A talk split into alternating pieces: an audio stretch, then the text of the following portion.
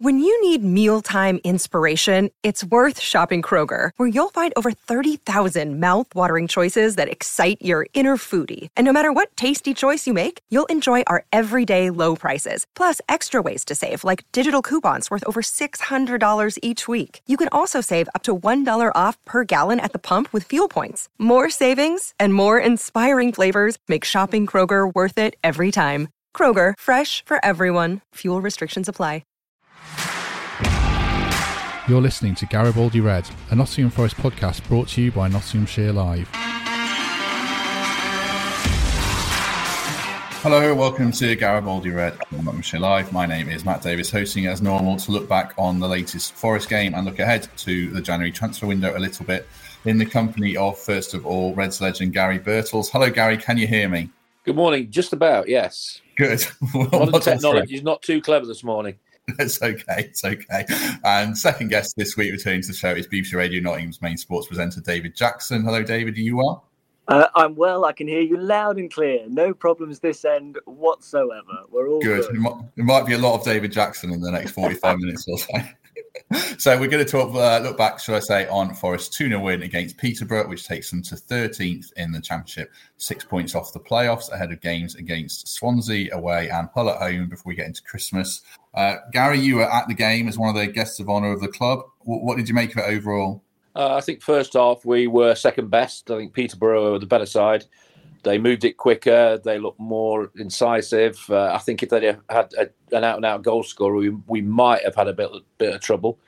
Uh, they had a couple of half chances. Should have done better with them in good areas, but uh, they didn't. And you know, when teams do that and they don't take advantage of the opportunities they get, you have to take advantage of that. And second half, we did that without a doubt. We're the better side and deserve to win it. What did you make of it, David? Did, did you feel like Forest were going to win the game? I mean, I was following from afar and always felt pretty chilled out they were going to win eventually, given Peterborough's record. Did it feel like that in the ground? It felt like as soon as they got the first, they'd be okay. Um, I was a little bit surprised, disappointed really in the way that they played in the first half. I think they'd had those three games in seven days, and then you sort of thought, well, okay, you know, let's. They've got a week off now. They've got all the players back. You've got a whole week of you know, training with Steve Cooper. And I sort of thought a home game against uh, against Peterborough, who've been conceding a lot of goals this season. I sort of expected them um, to be a little bit sharper from the start, and they they weren't really. Um, and, and, as Gary said, you know, first half Peterborough was second best, and I think we all think that probably uh, Steve Cooper had a few words for them at half time, um, and they came out. I, I, just felt second half that once they got one, it would it would have to open up a little bit. I never felt massively worried by Peterborough, I don't think. And you always know with them that they're likely to concede a goal or two. They're averaging conceding two a game. And talking to um, my um, BBC colleague who, who follows them um, week after week just says that because they've got very little up front, as Gary alluded to there, because they've got very little up front, the ball spends an awful lot of time in their own their own third, so they're they're bound to concede eventually, really. And I think that's kind of ultimately what happened. And they, yeah, they they sort of they, they got the result in the end. They got there in the end. That was what mattered, really. How did Forest look going forwards, Gary? They're two nil nils before the game. Did, did, they look like they'd had enough ideas to break Peterborough down? First half, it was a, a little bit lethargic. It was slow, um, and that was the difference between the teams. You watch Peterborough, and when they got the ball, they moved it quickly. It's one and two touches. We were a bit ponderous at times. I think we are taking too many touches on the ball. When the ball was on to be played early, it wasn't. Um, I don't think um, Lewis was given enough support and uh, service, and, and, especially in the first half, um, his work rate was good. He was, you know, he was uh, gesticulating all the time, telling people to close down behind him. Um, but yeah, it was it was a flat first forty five minutes, and I think the problem with that is everybody who comes to the city ground get twenty eight and a half thousand people there. That atmosphere it lifts the opposition as well. That's the problem. You know, they they get lifted by that magnificent noise at the city ground, and uh, it, it, sometimes can work against Forest. And uh, I think the pressure because of that is on the team, and they realise that and like David said, I think once the first one went in, that's but it was late going in. It wasn't an early goal in the second half.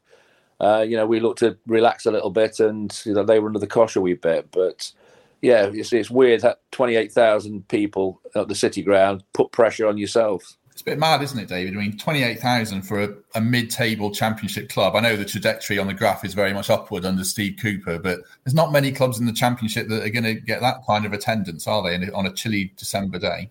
Yeah, I think there's a few reasons really. I mean, they've been getting big crowds, haven't they, um, this season since since Steve Cooper arrived? You know, consistently well over twenty thousand. I think there's there's two things. There's one, which is probably the main reason, which is uh, something Gary and I spoke about before the game, really, which is that that feeling of optimism that's been created around supporters, the feeling of excitement of you're going to go down on a Saturday, you are going to see your team giving everything, playing some attractive football, hopefully scoring a goal or two. You know, there's that confidence in in getting a product for your money when you go down and see them play.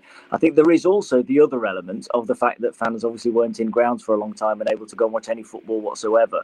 So now they've had a, a taste of it and coming back, and the products they're getting is good. Um, I think that there is a desire to get down there and see. And you're right. I mean, twenty eight thousand. You know, for Peterborough, I remember a few years back there being a in similar sorts of conditions, that kind of weather, that sort of cold. I think it was Rotherham, and they got about 12, 13, 14,000, something like that. So, you know, small crowds. But these days, there's just that feeling that something's happening down there. There's a feeling that if you get on board now, you, you're seeing something happen, even though it's not perfect and results haven't always even gone their way over the last few weeks. Now, there have been reasons for that at times with some dodgy penalty decisions that Forest should have had and um, and didn't get. But you sense when you go down at the moment that at the very least uh, you're going to get to see uh, some entertainment you're going to get to see some nice football you're going to get to see the team trying to do the things that you want your team to do. And that's that's all fans ask for really isn't it? Even if at the end of it you don't win um, you know, I remember seeing a lot of faces after the, the Fulham 4 0, but there were still a lot of fans saying, well, okay, we, we saw them give it a go at the end. We saw the sort of effort that we want to see, even though it didn't happen today that's what you want, and that's what fans are getting at the moment, and that's why they're turning up in their numbers. Did you feel like when you were uh, you spoke to a lot of fans, I guess, on Saturday, Gary, with what you were doing work wise? Did you feel that sense of optimism that maybe wasn't there on previous visits to the ground? I think you've got to say yes to that without a doubt. I mean, uh, it's the same squad as well, sim- yeah, very similar squad to Chris's, but the transformation from that period to now is just you know ridiculously good. And it's not just about that 11 out on the pitch. I think, you know, Steve has embraced the whole football club, not just now, the, the, the past, not just our generations, but the generations that have come through as well after us. I think he wants to go right, you know, through that history and, and see why the club has become what it has. Um, and it's, it's apparently it's not just the about the first team; it's about every person at the football club. You know, it's it's very easy just to focus on that that one thing, but you know, you people tell you about the academy that you know the interest he's taking in the younger players and things like that, and that's the thing you want to hear. You want to, it's got to be an overall thing, and and Steve seems to have taken to it like a duck to water at the club because it's a big club still. You know, the reputation it's got coming in and and taking over, and again, maybe being the one who has to take us that one step further that we've been craving for so many years. And at the moment, with that, those same bunch of players, he's got six points off the playoffs. Hmm. People were talking about, oh, well, Forest are drawing too many games. But careful what you wish for. I said this at the weekend. About three three months ago, two and a half, three months ago, people would would have taken a nil nil against West Brom, would have taken the draw against Reading. You know, you just snap your hand off to get those results. And now, you know, it's it's got that much better under Steve, and you're thinking, well, you know, we should have won that. We should have done better here. You know, it doesn't happen overnight. It's it's it's a work in progress, and the work has started very very well indeed. We've we've seen that, and you know, we look at teams that are difficult to beat. Um, you know, we don't concede. You know, defensively, you know, we're, we're doing well. The, the, Brice Samba's, you know, he's come back to his previous form. I think I thought he was very unfairly treated by people because uh, the the way things were going, we were so defensive minded that all he was trying to do as a goalkeeper was trying to take pressure off defenders by coming out and trying to you know say right, I'll take care of this. And I was at um, I was at Leeds yesterday, Leeds uh, Brentford. And the goalkeepers there, we, they were flying out. They were making mistakes, you know. So it happens at the highest level. Uh, but he looks, you know, a lot more confident the players in front of him because of that are confident, and you know it's it's just really good to see that the progress Steve's made is is very evident in front of everybody. You know, we talked about Forest being a bit lethargic going forward, Gary. Do you think any of that is due to the formation? Because what we've seen from Forest, how devastating they've been going forward when Steve Cooper first took over. We saw those wing backs, you know, Max Lowe, who's now out injured, and Jed Spence on the right, and you get two players quite high up on, on each wing, and it was devastating to watch. It was brilliant. And then we've gone with a change, obviously, with Max Lowe injured and Jack Colback kind of sitting in at left back. You've not you've not got that up by the wing. Is, is that a reason, maybe? Is that a reason why Forest have not looked quite so lively going forward? Is it is, is that? No, is I, I think you've got to give opposition credit, uh, credit here as well. They know how good Forest have been. They've had to teams have had to change the way they look at how Forest play because under Chris, you know, it was defensive minded. It was a little bit predictable. We knew there was one up front who was going to be isolated, so that was quite comfortable for oppositions to, you know, look at during the week, plan for. But now they're, they're having to do more homework on Forest because of the transformation, because of the players who come in and and what they're offering and what they're giving going forward. Now, you know, the, the striker rarely gets ice Oh, we He's lost Gary. call. No, he's got a phone call, I think, which probably cuts his mic out. what Gary was saying just before, not long before he um, he sort of went went quiet on us about Brice Samba's interesting. I think Bree Samba, all of a sudden, you know, he lost his place to Ethan Horvath, of course, for that game against Middlesbrough, and he's come back and has been outstanding, and not just outstanding as a goalkeeper, but outstanding as a sweeper as well. You know, I don't. There can't be another goalkeeper in the division with distribution as consistently good as him and quick distribution as well. As soon as he gets the ball, looking up to see where he can bowl the ball out. What such strong arms he's got to deliver a, a perfect throw out, you know, to the halfway line, reminiscent of Peter Schmeichel in his days when he used to do that at Manchester United. It's brilliant. And then you know you see him on the floor kicking the ball. I, I, I just think what he's brought um, to, to the team since since getting his form back has just been brilliant, and I think that's helped the the confidence of the de- uh, of the defence in front of him. And now we're finally seeing Worrall and McKenna as a partnership. We were desperate to see that a lot last season, weren't we? Do you remember McKenna kept getting injured? They never quite got long as a partnership. And now we're seeing those two as a partnership. Brice Samba in great form. And that's that's massively helping and why they've only conceded, what is it, one, one goal in five now, Forest have let in. It's brilliant. I apologise for that. It's my son trying to get in touch with me. I've got my front door lock is broke, doesn't work. So we're trying to get the locksmith, and he's texted me and tried to phone me there, and uh, he puts he, he put his name in as as he, when he was a younger man a sexy mobile. Oh my god! So anybody can see anything on there, that's that's uh, my son's um, handiwork. So well, there you go. That's something the listeners needed to know. yeah, well there you are. Just in case anybody can see it on when it came up on the Screen. no, no, no. What I was going to ask before, um, one thing I find interesting about Cooper um, is around interviews. David, you might have noticed this. There's kind of this thing around he respects the opposition, but there's that kind of "but we're Nottingham Forest" mentality. Um, where he kind of embraces the stature of the club a lot more than previous managers. Do you think? Yeah, I think so. I think that's I think that's probably fair. Um, but uh, he, he, does do that a lot. I mean, he is always respectful of the opposition, and he talked um, at the weekend about Peterborough and how he knows Darren Ferguson and the work that he's done over over some time um, at Peterborough, and he's done a lot of good work there. But yeah, you're right. He, he he's also aware of the fact that Forest are uh, in form, have got real threats themselves, and I think he's given that confidence to the players. That um, look, you know, you are you are good players. Um, he's given them freedom to express themselves, which they've done brilliantly. Uh, and, and, so, yeah, I think we're we're seeing Forest maybe the, the, players as well take it on themselves to think, actually, you know, we're we're really good. And maybe there wasn't that, that confidence there for, for the year before, where they've been sort of told to hold it back a bit. Whereas now it's like, just go for it. You're better than that. Go for it. Go for it. Go for it. Um, you know, you see Ryan Yates further up the pitch, for example. You see players taking a few more uh, risks, you know, and and so I think that confidence is instilled in the players, and I think fans love to hear it because you know you, you hear the manager say, "Yep, we are we, we are good enough to beat anybody," and you know that's proven right. They could easily have beaten West Brom if they'd have just been, you know, a bit a bit brighter on the night, um, and so it, it, it's fully justified. And I, I think you're right. I, I, think that that approach certainly because I think fans always felt with Chris Hughton that the sort of comments he were make, he was making were almost more about the opposition than um, than what his own team were capable of, and I think that sort of uh, ground some supporters down. Certainly, that's the reaction we got from fans anyway. I think you've had the same. What do you make of the news last week, Gary? Then, when I talk about this optimism, there's 28,000 in the ground, and now you know the renewed planning permissions gone in. Is that exciting as a former player when it comes to the new stand potentially?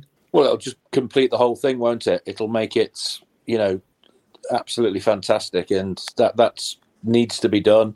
Um, you know, it was always going to be done, hopefully, and you've got to praise the owner for that because, you know, without the owner promising that and saying it's going to happen, then it, it wouldn't have happened. You know, COVID couldn't have come at a worse time in that respect as well.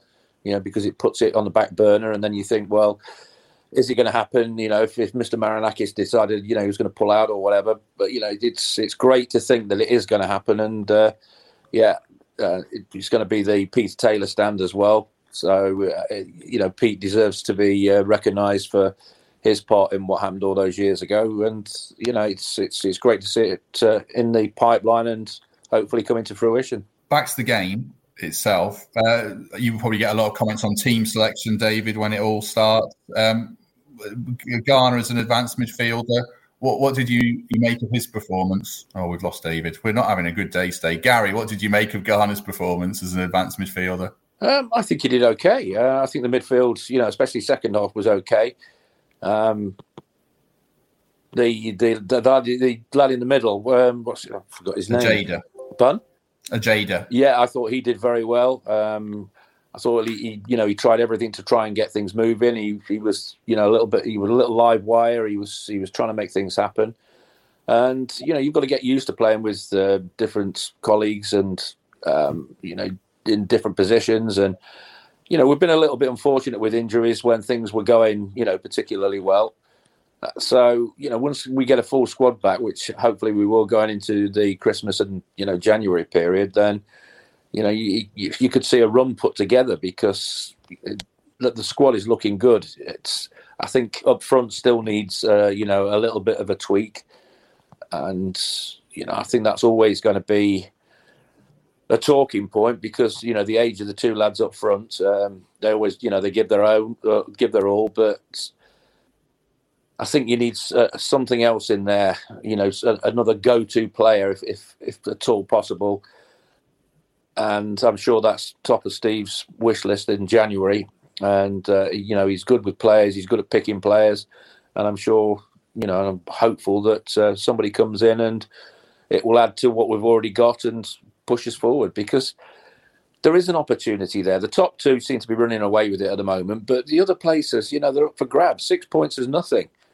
You know, you have a good Christmas period. All of a sudden, people see you creeping up behind them, and you know their nerves go a little bit, and it happens. And you know, let's just be hopeful. I mean, we would we would never have been talking about this. We never thought we'd be talking about where we are in the league at the moment. What four or five, six weeks ago, even, and now we're talking about right. We could be in the playoffs. That's how quickly things have turned around, and um, you know, I just, I'm just looking forward to the progress he's, you know, Steve's still going to make, and you know what happens in January. Uh, one of the players, we'll stick on transfers for a minute then. One of the players they're linked with is Adam Idah at Norwich, who's kind of a hustling, bustling, occupying defenders type striker in the mould of Taylor. Does that that make sense to you? A, a young lad who, who, might benefit from a loan move. Is that the kind of thing Forest are going to be in for? Why not? You know, let, us you know try that. You know, get some loan signings in and um, you know, from a higher league, obviously they're, they're going to have quality. You hope they're going to have quality, and um, it's it, could be the final piece, you know, in the jigsaw going through the, into the new year. Obviously, the FA Cup uh, starts coming into the equation at that point, which, um, if you're doing well in the league, can be a little bit uh, of a, a, problem. But you know, Forest have got a big squad. Um, I, I would have liked uh, the weekend to have seen maybe Carvalho at some point. Um, because I think you know a lot of people have been talking about you know what sort of impact he could have under Steve. You know because he's uh, a lot was expected before it didn't happen. You know he didn't get played a great deal, but um, you know I think it'd be very interesting to see how he performed. Oh, David, you've not been. We've, we've probably discussed Carvalho to death, even with every single guest we've had on. So please give us your take on Carvalho. Um, yes, apologies for that. I dropped out a couple of times, but it wasn't because of any phone calls from anybody with the name "sexy" in the title. Nothing to do with Mrs. that. Jackson might other, watch this. Yeah. Other technical problems uh, existed there. Um, yeah, we were talking about Carvalho during the commentary actually on Saturday. We wondered whether he might just be somebody to bring on in a game like that when you needed somebody to just unlock something. Um, and he was he was about to bring Alex Mighten on just at the point that Forest scored. He he was already by the side of the pitch about to come on, and and again probably for that same reason that he was just thinking it, it needs something. It needs a little bit of a spark. It needs something. Um, the the thing with Carvalho is clearly he. He can do little moments of uh, of magic. It's, it's what he provides the rest of the time. But you know, a, a, game like that, maybe when you just need a little bit of something, maybe he could be useful in that. I just wonder now. There's been so many managers. He's had so many different managers, and none of them have been able to find um, uh, much of a use for him. We saw just at the end of O'Neill's time, when Martin O'Neill's time, when he put him in for the last few games, and he, he played really well, didn't he, for the for the last few? Um, and he, he, he played a few games before. We've just not, we've never seen any manager sort of get hold of him and see him play consistently well and consistently um, useful in a lot of areas as, as a central midfielder. You know, he's taking up a place in the team, and if he's not um, giving a lot in that, then you know you start to think could someone else do better. But I, I, mean, I remember with him, I remember a game against Sheffield United. Forest won it one 0 and it was a bit of magic from him and a cross that Grabban nodded into the corner, and, and, and Forest win one 0 So you think, well, if that's all he's done and Forest won one 0 out of it, then then fair enough. But I think Gary's right. A game like that, where you're needing a little bit of magic, you're needing something, somebody just to unlock something maybe maybe that's where you, you use him. But you know, he's, he's, we've not seen him for so long. How you know how would he how would he do if you if you did throw him in, in a game like that? I, I guess we'll never know now. What did you make of the midfield balance on Saturday? Then Gary was praising Ojeda while you were um, not with us for a while with Garner as a slightly more advanced midfield, and a lot of praise for Yates. Does that look a reasonable balance, or is it maybe a bit too defensive to play too often? I, I liked Ojeda as well. I thought that he um, he's, he's two games we've seen him now. I think he's shown some nice touches. I think particularly in his in his first one. I thought the first half against Luton he um, kept things fairly simple, and then in the second half we saw him go on a couple of little runs. Really reminds me of uh, of Radim Majewski in in just in his. You know, just like his centre of balance and the way he moves, he just looks a little bit like that. Um, had a decent shot on goal as well, just just over the bar. So he's obviously growing in confidence in that team as well. Um, so yeah, I like I, I, like him. I think Ryan Yates has just been absolutely outstanding, especially since Steve Cooper arrived. I think he's just been absolutely brilliant. Um, he's, he's grown in stature in that midfield. Uh, he's just brilliant. Uh, I'm absolutely loving watching him play at the moment. The consistency levels are there with him as well, and that, that's what I really like. Um, so yeah, I think Ojeda um, probably, you know, if you bring another left back in, I think Colback was playing so well in midfield, you know, and you go back to his performance at QPR where he was, um, uh, sorry, Reading, where he was outstanding. You know, QPR he pops up with it with a goal as well in that central midfield role. I really, you know, I, I, think you'd probably want to try and get him back in there if if you can. Um, but yeah, I mean, I, I, like. I think they've got options in midfield. I don't think midfield is is much of an issue for Forest at the moment. I, I completely agree with Gary up front. I think you know you think Lewis Grabban's going to turn 34 in January. Um, I, I'd, I'd be surprised. I think if he's a Forest player again next season because you know he'll be on big wages from when he signed a few years ago. Things have changed at the club since then.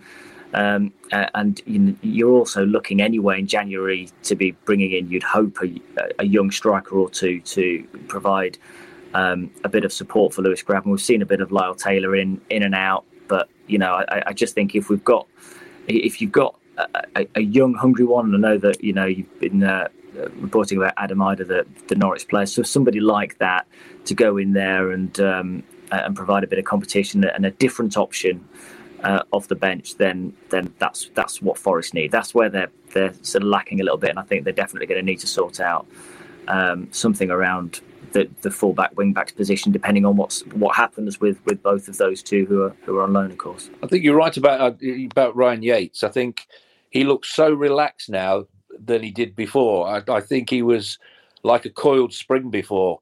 You know, he was there waiting to you know try and burst out of his skin almost, and I think he's been allowed to do that, and he looks a totally different player because of that you know, you go out there and if you relax, you're going to perform better. If you go out there all tight and tense, You're not. You're going to make mistakes. Your first touch is not going to be good. You know, you you you'll try and hit the ball too hard. I always say, you know, when I'm commentating, you know, take a bit of pace off the ball and you will hit the least hit the target. You know, players just try and go and blast it as hard as they can. And I think that's you know how Ryan was trying to play the game. You know, he was expected to fly into challenges, and he was getting booked for them. He was getting stick because of that, uh, unfairly in my book. Because you know, I, I think he was trying to do the right thing. But now, you know, I think the confidence he has that he's been given by the manager is just so obvious for everybody to see out there. And you know, I just hope he he can progress, and I think he will progress. I think he'll just get more um, confident in himself and in what he can do, and believe in himself. And that's what Steve's bought. He, he he's bought that ability to say to players, right, go on. It's similar to Brian Clough. I'm not I'm not worried what you can't do.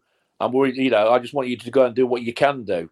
What you can't do doesn't really matter, you know. And and when you've got that as a player in your mind as a player, and you go out with that in your mind, you feel a whole lot better um, because you're not afraid of making mistakes for the right reasons. And you know, I think Ryan is he's playing with a smile on his face, and you know, he's a key player at the moment. And he keeps getting in the box, Gary. I know uh, you've put, taken me to task for commenting on his occasional 50p heads, but he does keep getting in the box, and he got his rewards on Saturday, didn't he? Yeah, he did, and you know that that's good to see. You know, it's, it's about gambling at the right time. You know, you don't have to go in every time. It's about thinking, you know, well, this time I've got to go.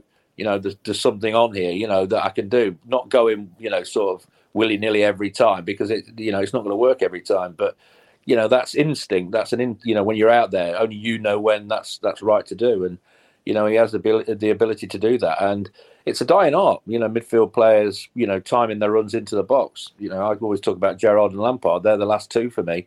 But I played with some, you know, fabulous players at doing that. Steve Hodge, Neil Webb, Ian Bowyer, people like that, Archie Gemmill. You know, they could do that. They could time their runs into the box. They knew when to do it. And uh, it is an art form. And, you know, it's great to see him doing it.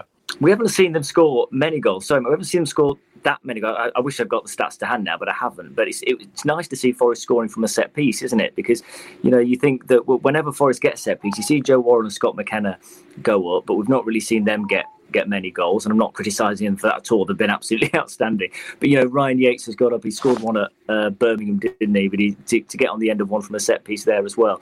It's just good to see Forest um, doing that because as good as as much as we love to see them playing the, the, lovely football and creating opportunities, it's quite nice to take advantage of having a, a set piece and getting a goal from it as well. Because I'm, I'm not sure what the stats say, and I might be completely wrong here, but it feels like watching them that maybe we don't get as many goals, Forest, from set pieces as perhaps they could. It depends a lot on delivery, doesn't it, Gary? I think the delivery's been very hit and miss for the guy well, takes it just annoys me corner. so much the, the one at the near post that doesn't even beat the, the man at the near post players now try to be try to be too precise with it. You don't need to be precise. All you have to do is look at a video of John Robertson or David Beckham. They never tried to pick anybody out. They put it in an area where they they knew their teammates would attack. Simple as you know. There's no you know even at the highest level. I, I was doing Italian football and Spanish for Sky, and some of the deliveries were just absolutely dreadful. And these are players who are playing at the top of the you know the profession and even they can't get it right. I mean, I was at I say I was at Leeds yesterday, and um, Patrick Bamford scored off, off his knee in the 95th minute, and the only reason that happened is because the corner was so good. It was, it was whipped in, it was flicked on, and there was Bamford, you know, just hit him and went in off the underside of the bar. You know, you don't have to pick people out. You know, if you if you whip it in at a decent height, somebody in your team can get across the, uh, the the near post, get a touch on like they did yesterday, and you get yourself a goal. Simple as. Um, but the number of times it doesn't beat the first man, and that's just it just winds everybody. It winds me up particular because, you know, I, I was a striker. I was beholden on service, and I had the best in the business. You know, I had O'Neill one side and Robertson the other side. And I played at Grimsby. I had a lad called David Gilbert on one side and Gary Childs on the other, both wingers, and their delivery was absolutely superb. You know, they never tried to pick anybody out. They just put it in an area, and you know, if, if you weren't in that area, that was your fault you know they'd done their job. So I was I was you know lucky in that respect to uh, uh, you know played at different levels with players who could do that. Just one last thing on transfers in January, David. It's a tricky market, isn't it? I know Forest have got a left back on trial, Loris Benito at the moment, who they might sign. And it's hard, there's not many good free agents out there because they need time to get up to speed. And then the loan market's tricky, isn't it? Like you were saying around Grabban, if you're going to bring a second striker in on loan, you probably know they're going to play second fiddle. So clubs are kind of reluctant to let them go. And then this young lad's got to come in and do good 15 minute cameos, probably as the second striker if Taylor drops down the pecking order. I mean, Forest have done well in the loan window for uh, uh, the most part in last year, but it's going to be a tricky window for Cooper to, to get the players he needs to push them up the table, isn't it, David?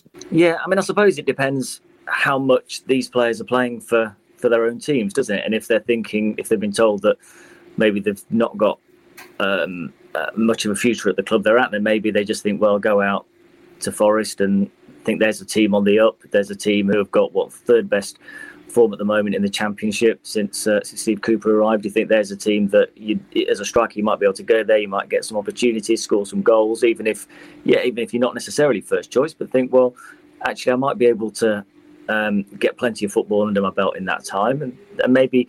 Maybe either secure a permanent move to Forest or, or get somewhere else. So that there'll always be players who want that because what why wouldn't you want to join a team who are going well in the championship for a few months and go there and try and score some goals?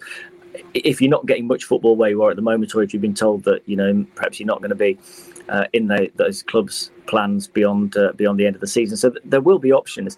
It is just difficult to find somebody who is going to score you a lot of goals available for loan in January because if if they're that sort of player, they're probably not the sort of player that that club wants to let go on loan in January. I mean, that, it's just obvious, isn't it? So it's always a really, really hard month to be able to to get players. But there, you know, there will be there will be some around, and you know full well that judging by Forest recruitment uh, in the summer and the sort of players that they were brought in and how how good they've been for Forest, that that you sort of back that recruitment and you'd back Steve Cooper's contents to be uh, contacts to to be able to add to that, and you'd think that they'll be able to bring in players in January who who can add what they want and uh, and also have confidence that.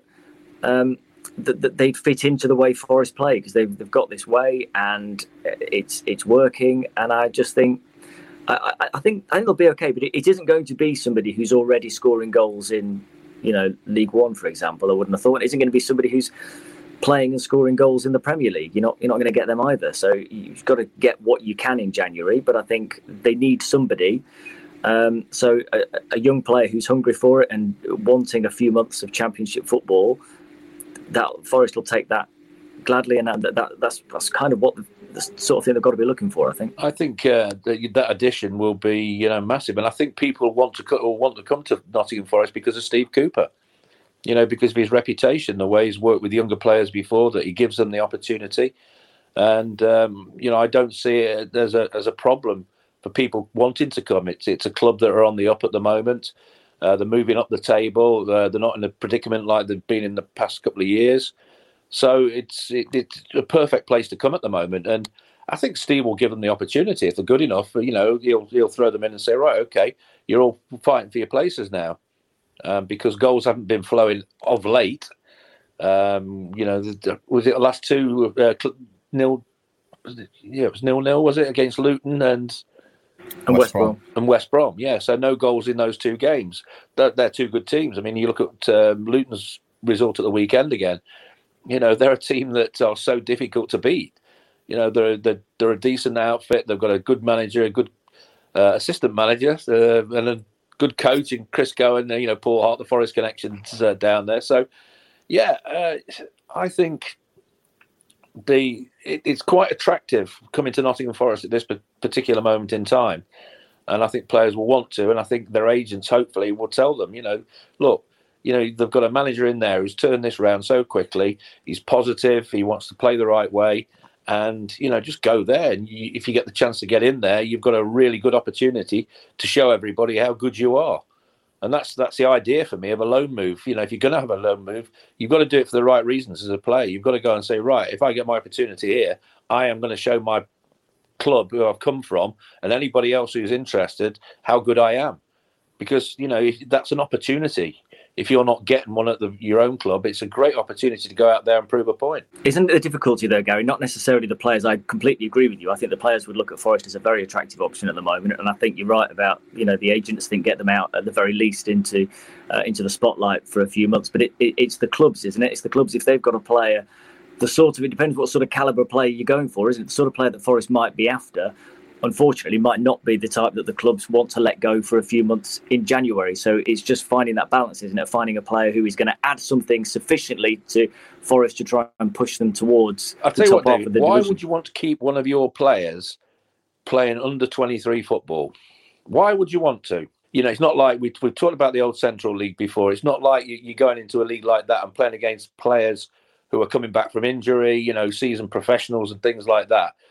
You know, the standard of football, I've been told, is is not, you know, brilliant. So why wouldn't you let your, your players go out on loan? Makes perfect sense. No, that's what I'm saying. Though you you might get somebody who's playing under 23s, but I'm thinking of if Forest are looking for somebody, you know, we talked about Idah before at Norwich, who's kind of been in, in and around the first team. Players like Tyler Roberts at Leeds, who's kind of been in and around it as well. Are they going to let them go? Those who are kind of on the verge of a first team in the Premier League, who Forest might be wanting to, to add sufficiently to, to what they've got at the moment, they're going to be hard to get. So, what sort of calibre are you going to get? Is it if you get somebody from a Premier League under 23s, are they, are they going to be able to come in and hit the ground running and get what you want from them for the rest of the championship? I'm not saying they wouldn't, because that, that's where the, rec- the, the, recruitment comes in, finding a player who's capable of stepping into that first team at, at Forest and doing a job immediately. Because that's what you need. You need to be able to come in and do a job straight away, don't you? I guess Rhian Brewster's the example there, and an under 23s player who can do it, but it's just probably more of an unknown quantity, isn't it? You don't know quite what you're going to get. I suppose Norwich, go back to Norwich, they sent Jordan Hugill out on loan to West Brom, who's you know done pretty well in the Championship. Not done much for West Brom, but I see. I do agree what you're saying about hits and miss of the loan market. It's going to be a tricky one. Um, I just want to take a couple of viewer questions before we go, sort of on forwards. Mark Fox asks, um, "Do you think Brennan Johnson needs a rest? He's quite at the weekend. He did set up the first goal though with a very good cross." Um, I don't. What do you think, Gary? It's, there's so much expectation around the young man, isn't there? He's still, like I say, put up an assist at the weekend. He's still doing well. He's going to be tired, but the, the, again, give the opposition the credit here people look at you know games that Forest play, um, and they'll turn it upside down to try and nullify the the major threats. And he is a major threat, and they will try anything they can to stop him. You know, the number of times I've seen him kicked and you know knocked to the floor, and that's you know a compliment to him because sometimes that's the only way you can stop people like that. Um, you know, he keeps getting back up. You know, he never complains, which is great to see.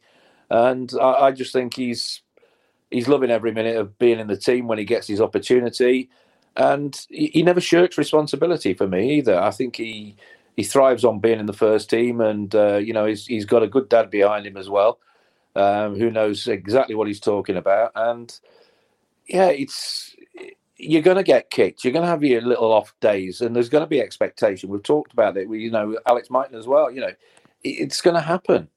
Um, but yeah, you have to be aware of that. You, you know that's your job. You know it's that's part and parcel of playing professional football. You know that's going to happen. And if you don't like it, there's no point in playing professional football because it happens. People do kick you, uh, but it's about the bounce, bouncing back and doing what he did to set up the goal is the perfect answer to being kicked from pillar to post. And you know he'll keep doing that. And uh, I think he might get rested over the Christmas period because you know the games do come thick and fast and you, you can't expect players to play now, I suppose, in, in every game. Um, you know, you're looking to rotate a little bit, which I've never been a great fan of because I love playing every game, and you, you didn't do that in nowadays. And on those pitches, you, you, just love playing every game. Every you know, we play three, four games a week at times because the pitches were that bad they were called off, and then you had to get them played. Um, so it, it, it wasn't a problem, and I, I, don't think it is for Brennan either. I think he loves being out there. I, if you asked him, would I, would you like a rest? I'm sure his answer would be a emphatic no, without a doubt. So yeah, it's Steve will know. He'll see signs in training. Uh, it's not just about on the pitch on a Saturday; it's about training as well. You know, how is his training going? And you know, the coaches look at that. He's got a really good backroom staff, Steve and uh, they all know you know what the professional game's about. So yeah, it's just keep him in there, and unless he says, "Look, I'm you know I'm just feeling a bit you know shattered, a bit fatigued," but I don't think he will. He's not that sort of a lad. Second question: Hussein asks about uh, Worrall and Johnson will be with beyond the January transfer window. We sort of leads into Worrall as we run out of time. I want to about Worrall's form is tremendous, Um, Scott McKenna's sort of gone under the radar. I mean, this is a frivolous question, but is McKenna actually better than Worrall, David? Because he doesn't have to make these flying, sliding blocks that Worrall does, which look class. But McKenna reads the game so well that maybe he's not as flashy as Worrall in terms of being a defender. And there's a case we made that I'm sure Joe will be uh, quite taken aback by the flashy comment there. he loves the flashy crossfield ball as well. Joe does. no, Worrall's brilliant. I'm just, I, I suppose, is, is, is flashy. Well, it's a bit flashy for defenders to be sliding in all the time and pinging 50 yard balls. We don't see that from McKenna. I mean, he comes out of with the ball, which is good, but I don't know. What is McKenna a bit uh, underrated against Worrall, I suppose, David? He's tried those long passes a few times since, hasn't he? Since that goal against Blackpool, yes. when you that exquisite crossfield pass to pick out Max Lowe before the cross for Johnson for that goal. He's tried it a few times since. It's not, it's not produced a goal. Uh, I don't think since then. But yeah, I, I just think they're both in great form at the moment. As I mentioned earlier, seeing them develop a partnership together is something we were just desperate to see last season and, and didn't they'd kind of come in have a couple of games and then one of them would get injured and, and what we're seeing from Scott McKenna now is game after game after game is actually playing because last year he had a few injuries and he was just settling in and it you know and, and in a team that was struggling and now he's, he's in a team that's playing well he's in a team with a goalkeeper in great form behind him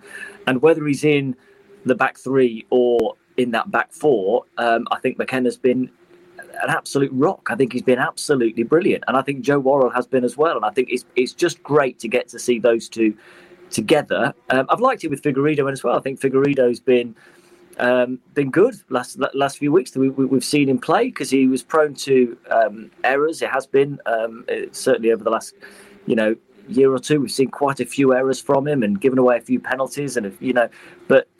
In, in that back three, he's, he's looked a lot more solid, you know, with, with both of them next to him but both Worrall and McKenna at the moment, um, I'm, I'm, not going to say which one's better, Matt. You know that. You know that. I mean, what? How how can I possibly turn up and interview Joe Worrall next week and then we go? You, you said on that podcast rubbish. to Matt that McKenna was better than me. I'm not going to do that. But I just think they're both. It's brilliant. not about being better at all. It's it's they complement each other. They're, they're that good. You know, yeah. they know each other's game. They, you know, you look after your mate. You know, you, you did that as a striker. You did that as a centre half. Who was better, Lloyd or Burns? You know, they complemented each other. Pure and simple. That you have to get that right combination at centre half. And when you, we played two up front all those years ago, it was so important to get those two partnerships right. If you got those right, you got half a chance um, because you know you built from the back, and if you got two centre halves who complemented each other, you knew you got half a chance. And like you said, the goalkeeper behind Brice has is you know he's come back to you know the goalkeeper we knew he was, and yeah, it's, it's not about being better. It's about how yeah. you play alongside your mate. And they're, they're both vocal, which is good. I like to see vocality out there. You don't see enough of it. And, uh, you know, it's not just the, the two of them, it's, it's to everybody around. You can see that it's happening on the pitch. And, you know, Mike, Michael Dawson used to ping a 50, 60 yard ball, diagonal ball brilliantly. You know, so then Kenny Burns did exactly the same. He was a great striker of a ball because he was a striker as well. So it's nice to see that centre halves are, you know, are trying this. There's nothing wrong with that at all. You know, we talk about goalkeepers now; they have to ping it 60 yards to feet. You know, and they have to be able to, you know, have a good first touch as a goalkeeper. Um, so it, it's progression in the game, and you know, I'm I'm just glad we've got two such good centre halves. Probably, is there any better combination in the championship? I'm not sure there is. No, I don't think there is.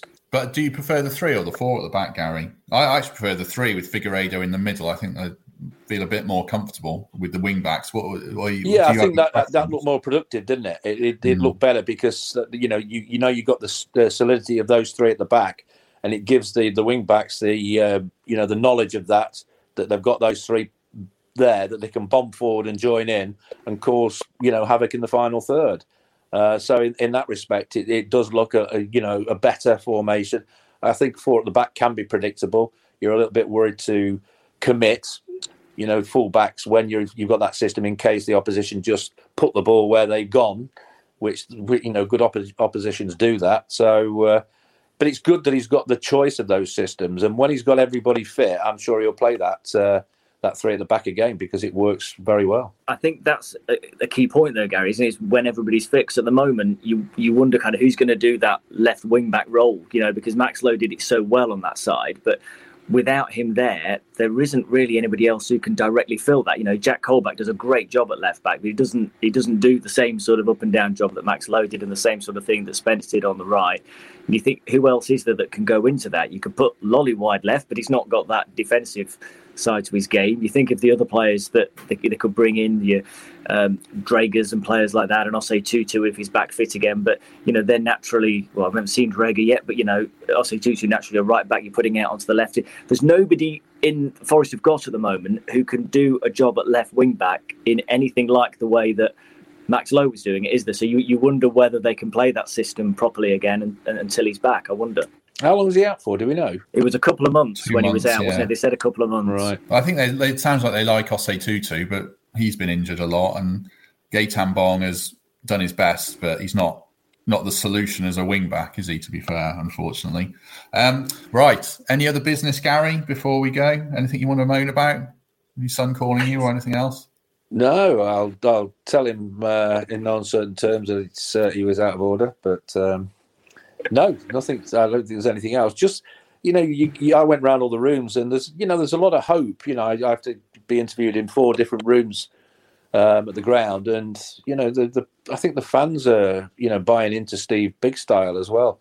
Um, and that's why when you hear about oh we're drawing too many games, you, you realise somebody's doing something well, and um, it's it, it's just how he's taken on board everything about the football club. That's what I love about him and, and the backroom staff. They they want to know about the stories from when we played. They want to know what it was all about and how it transformed and and you know that they they're always willing to listen. You know, they're always willing to. You're never too old to learn. You know, you can learn from the past. Even 40 years ago, I mean, we've got our 40th anniversary this coming weekend um, for the second European Cup win. You know, that was pan- uh, cancelled last year for the uh, because of the pandemic. And you, you can learn, you can pick things up from that era. You know, it really annoys me when people say, "Oh, well, it was different in those days," blah blah blah. Yeah, it was different, but it, a lot of things were particularly good.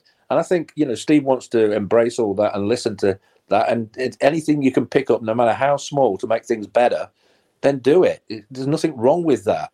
You know, you don't have to just have your way of doing it. You can pick things up, and I think that's the thing with Steve. He's willing to do things like that, and he's willing to listen and watch and learn and hear. You know what's gone before, and uh, that's that's got to be good. David, any other business? Just how much I think everybody at the club must be looking forward to um, going to Swansea, of course, especially Steve Cooper, uh, the day after his birthday. His birthday on Friday, so he's um, he's got uh, a birthday celebration Friday, and then Saturday taking Forest um, to Swansea. So that's going to be uh, fun, isn't it? A little bit of you know inside knowledge from uh, from Cooper. I think that's going to be absolutely fascinating. You know, a long old journey. I'm sure there'll be plenty of fans make it as well. I'm looking forward to that uh, on Saturday, getting down there. And um, I, I'm even missing my daughter's birthday party for it. But anyway, that's a um, probably a different. You better go into Swansea on the train. Yeah. The train is far better. Just one stop all the way from Derby or Nottingham. Well, I think we'll probably drive, No, but just because bad choice. Bad choice. The radio equipment. we've got too much gear to carry. You remember that, Gary, from your days? All that gear to carry. I thought it'd be a lot lighter now than when. I was doing it. I thought, you know, with the Yeah, modern technology, it would have been, you know, you think of. our technology's changed in that time? This is this is the BBC. We don't invest in any of that. It's the same gear you were using, Gary. Gary, thank you very much. A pleasure. And David, thank you very much. Cheers, guys. Good to see you. And Cheers. we, we shall be back this time next week. Thanks very much, everyone. Thank you for listening to Garibaldi Red, a Nottingham Forest podcast. If you enjoyed today's episode, then please let us know. We love hearing your feedback. We'll be back soon with another episode. Thanks for listening.